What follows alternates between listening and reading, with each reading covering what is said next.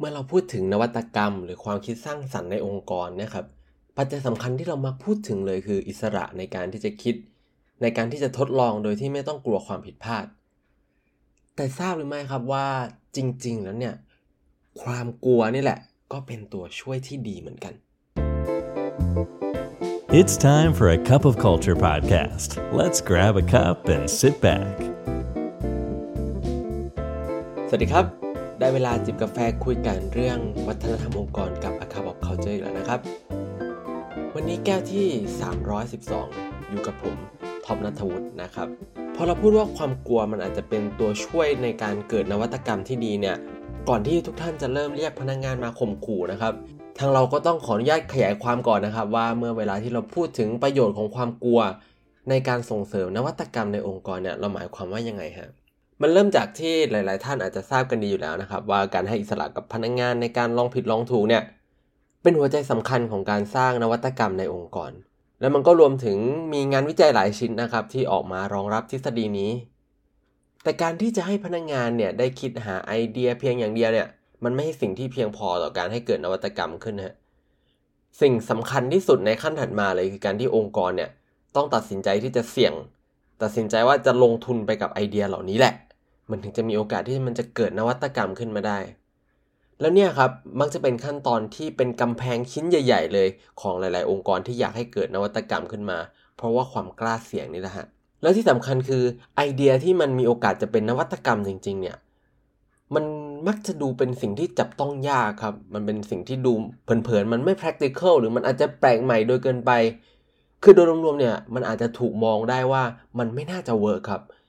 และนี่แหละครับคือจุดที่ความกลัวเนี่ยจะเข้ามาเป็นตัวช่วยสำหรับองค์กรได้ นั่นเป็นเพราะว่าเมื่อเรามององค์กรโดยภาพรวมครับ เราจะพบว่าเมื่อสถานะทางการเงินขององค์กรเนี่ยกำลังไปได้ดี แนวโน้มในอนาคตดูน่าจะไปได้สวย แล้วองค์กรรู้สึกว่าอยู่ในสถานการณ์ที่มันปลอดภัย องค์กรก็จะมีแนวโน้มที่จะไม่เลือกที่จะเสี่ยงครับ โดยเฉพาะที่จะเสี่ยงกับไอเดียแปลกๆ ที่มาจากพนักงงาน ในสถานการณ์เหล่านี้ในองค์กรไม่มีความจำเป็นที่จะต้องไว้ใจให้พนักงงานทำอะไรผิดพลาดครับ แล้วก็ไม่จำเป็นต้องใช้ทรัพยากรไปกับอะไรใหม่ ๆ ครับ ในเมื่อของเดิมมันก็ไปได้สวยอยู่แล้วแต่เช่นเดียวกันกับมนุษย์เรานะครับ เมื่อองค์กรอยู่ในสถานการณ์ที่มันต้องเอาตัวรอดเนี่ย เช่นอยู่ในสภาวะที่กำลังขาดทุนอยู่ หรือถูกคู่แข่งแย่งส่วนแบ่ง หรืออยู่ในอุตสาหกรรมที่กำลังถูก disrupt หนักๆนะครับ องค์กรก็อยู่ในสถานการณ์ที่ไม่มีอะไรจะเสีย และในสภาวะแบบนี้เองนี่แหละที่ผู้บริหารเนี่ยจะยอมรับความเสี่ยงได้มากกว่าเดิม ยอมที่จะไว้ใจพนักงงานแล้วก็ เปิดโอกาสให้เกิดไอเดียแล้วการทดลองแปลกๆขึ้นมาได้ ซึ่งก็มักจะเป็นช่วงเวลาที่มีนวัตกรรมเกิดขึ้นในองค์กรฮะในงานศึกษาหัวข้อ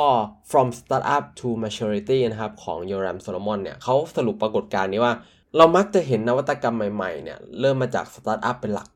เพราะองค์กรเหล่านี้ครับมีสถานะการเงินที่เรียกว่าเจ๊งได้ตลอดเวลาเลยและนั้นทำให้พวกเขาเนี่ยกล้าที่จะไว้ใจพนักงานได้แบบเต็มที่ แล้วก็ให้อิสระได้แบบสูงๆแต่องค์กรที่อยู่มานานเนี่ย มักจะมีนวัตกรรมเกิดขึ้นได้ยากครับ เพราะว่าผู้นำขาดความกลัวที่จะเอาตัวรอด แล้วก็เลือกที่จะใช้วิธีการบริหารแบบสั่งการและควบคุมมากกว่าการให้อิสระ แต่แน่นอนครับทุกเรื่องมันก็ต้องมีข้อยกเว้นครับ แล้วก็เมื่อเป็นเรื่องของหัวข้อนวัตกรรมเนี่ยเราจะเลี่ยงไม่ได้เลยที่จะต้องมาพูดถึงองค์กรสายเทคโดยเฉพาะเทคยักษ์ใหญ่ทั้งหลายเนี่ยครับที่ทั้งใหญ่โตมากๆนะครับรายได้ก็ไม่เคยขาดตอน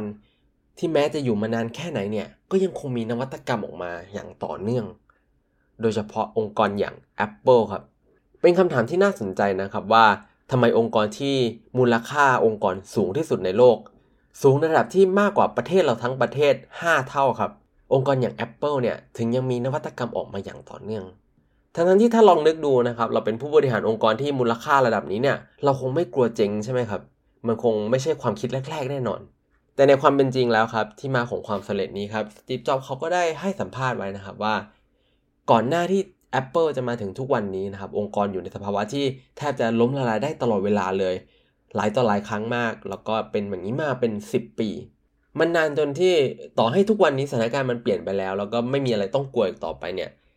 แต่จุดเริ่มต้นที่เกิดจากความกลัวแล้วนำมาซึ่งการให้อิสระกับพนักงงาน การให้ความไว้วางใจกับพนักงงานเนี่ย มันกลายเป็นวัฒนธรรมองค์กรที่ฝังลากลึกเข้าไปมากๆกับองค์กรนี้ครับ แล้วก็กลายเป็นสิ่งที่แข็งแรงแล้วก็เป็นจุดยืนหลักๆของ Apple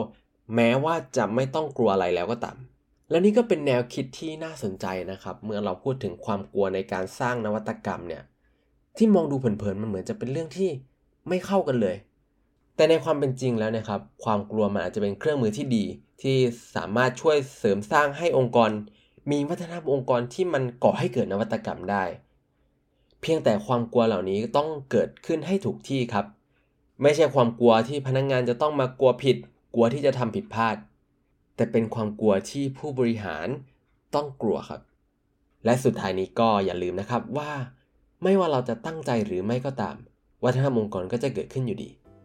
ทำไมเราไม่มาตั้งใจสร้างวัฒนธรรมองค์กรในแบบที่เราอยากให้เป็นกันล่ะครับ สำหรับวันนี้กาแฟหมดแก้วแล้วนะครับ แล้วเราพบกันใหม่ในครั้งหน้า สวัสดีครับ